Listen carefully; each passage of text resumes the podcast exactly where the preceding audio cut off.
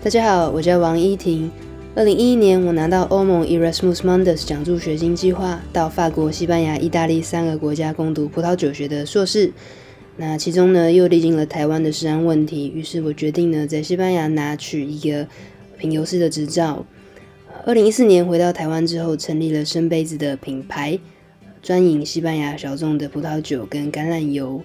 然后之后呢，也对哲学充满了兴趣，短时间到法国去学习哲学。所以接下来的节目呢，就要与各位分享我生活当中的点点滴滴，无论是从葡萄酒的观点，无论是从创业的观点，无论是从呃每天的人生、呃、经历的过程当中。那希望你们会喜欢我接下来的分享。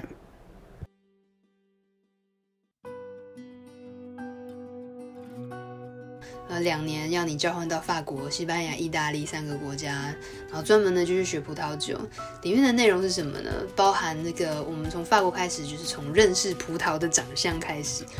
第一堂课这个葡萄幻灯片出来，我真的是想说，天哪！原来葡萄有这么多细节，原来葡萄有这么多的部位，还有这么多的名词，然后有法文，有法法国法文的名词，可能还比英文的还要来得多。包含这个葡萄，呃，可能它的根啊，它的藤蔓上面还有这种短的触须，它有自己的专有名词。那从葡萄的梗啦、葡萄的皮啦、葡萄的籽啦、葡萄的果肉啦，然后一直到葡萄的树，然后树藤上面有一大堆的词汇，所以开始想说，嗯，好，从学习葡萄酒呢，就要从学习葡萄的长相开始。那后来才知道，哦，原来学习葡萄长相很不贵，还会延伸到葡萄的这个土壤、种植的土壤这件事，也是很有趣。然后法国待完之后呢，就到这个西班牙，然后到意大利。对，那在意大利我们学习的是酿酒。对，那呃我在意大利酿出了一个我自己最呃人生第一款酒，也是人生最后一款酒。嗯，在那边我决定我这辈子就是不要当酿酒师，哇，真的酿出来酒真的是有够难喝。它叫做 Trebbiano。那这个品种呢，就是在意大利的东北部这一块，很大量的被耕种，所以呢，如果有喝到东北部的意大利的酒款白葡萄酒呢，很常会喝到。那这个 Trebbiano 那时候我全部的组员都是法国人嘛，那法国人其实很有趣，他们真的是公私分明，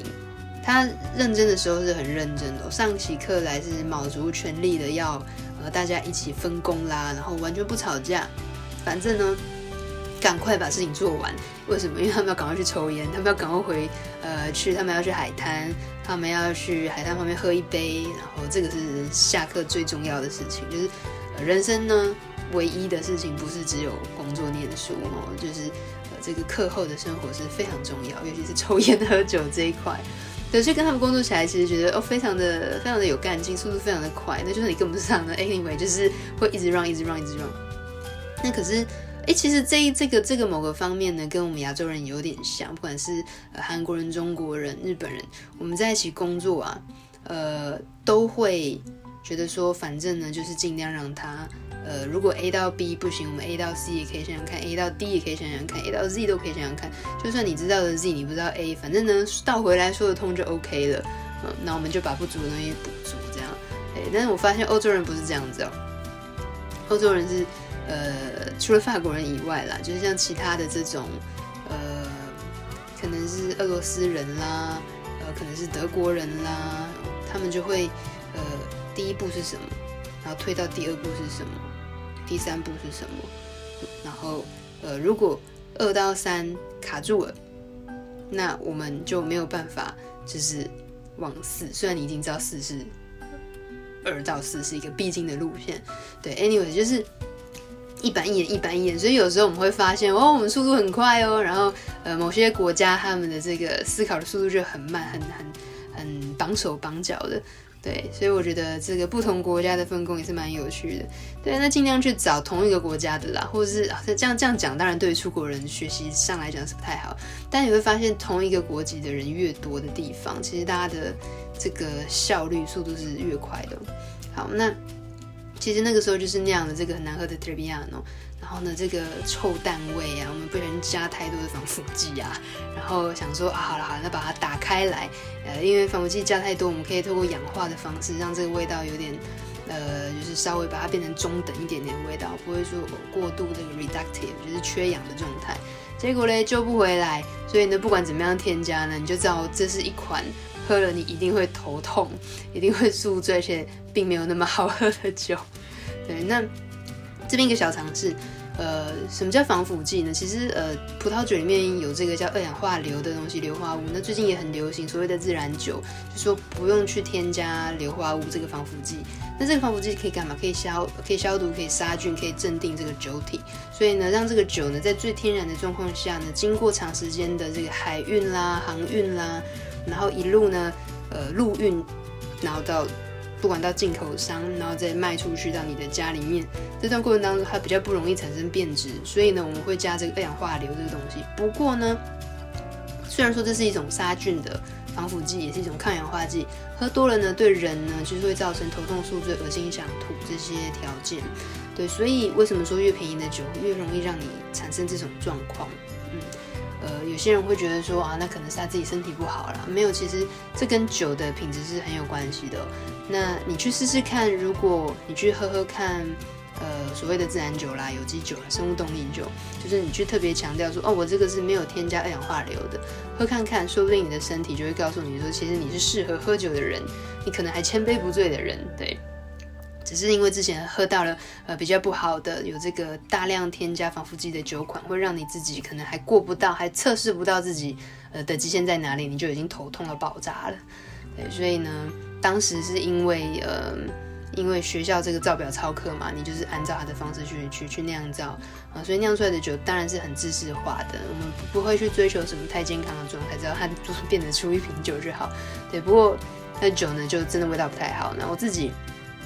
其实那时候就是还自己做画那个酒标啊，然后装瓶的时候还要打这个氮气，就是惰性气体进去瓶子里面，然后再把酒装进去盖好。那其实白葡萄酒很容易氧化，所以它其实要加更多的这种防腐剂去保持它的新鲜度。然后呢，我就毅然决然要把这一小罐就是搬回台湾。那时候因为超重，我们。呃，一个行李就是三十公斤，我记得还有的时候班机还要让你只有二三公斤这种，所以呃，我就是一度呢，在某一个国家的某一个航站点，我决定要把这一款酒就丢了，然后呢，我就把它丢到那个垃圾桶里面，砰一声，然后哎破了就算了，然后就走走走走走，可走个三步我又觉得奇怪，我应该要丢其他的东西啊，这个这么有呃纪念性质的东西。应该要把它留着，所以我就再蹦蹦蹦蹦蹦，然后跑回那个机场航站里面的垃圾桶，然后就手伸进去，大家都在看，很恶心，把它捡出来。还好那时候没有 COVID 十九， 不然我应该没有办法做这种事。然后呢，捡出来擦一擦，就再把它放回我的行李箱里面。至今呢，它还呃大大大的摆在我们家客厅。不过我想这酒呢，我一辈子不会打开来喝，应该蛮可怕的。那这是在意大利，我发现了我不会酿酒，我不想走酿酒这一块。然后在西班牙呢，学习了 viticulture， 也就是所所谓的、呃、葡萄种植。嗯，所以其实葡萄酒呢，简单可以分为葡萄种植、葡萄酿造到葡萄酒的品鉴。那葡萄种植这一块呢，就是其实一切回到葡萄园里面，回到农产地这一块的东西。那其实有些人说要有好的葡萄酒，要有好的葡萄。那更新派的人会说，哦，我要有好的葡萄，就要好的土壤、呃、然后好的这个耕种的技巧，然后对于这个大自然的尊重等等。对，所以现在越来越多人，尤其是好的酿酒师都说，哦，我们其实好的酒款呢，在葡萄园里面就已经决定了它的品质。就是说耕种的时候就已经决定它之后长出来会变成什么，或是压榨出来会变成什么样子。呃、因为呃，我们这些酿酒师要做的呢，就是尊重大自然，尊重这个葡萄品种原生的、呃、风味，呃，尊重这个地块原始的风土，尊重这边的自然地理环境，所以不要过度的去调整它、去修饰它、去调配它。哦、所以呃，自然就是美啦。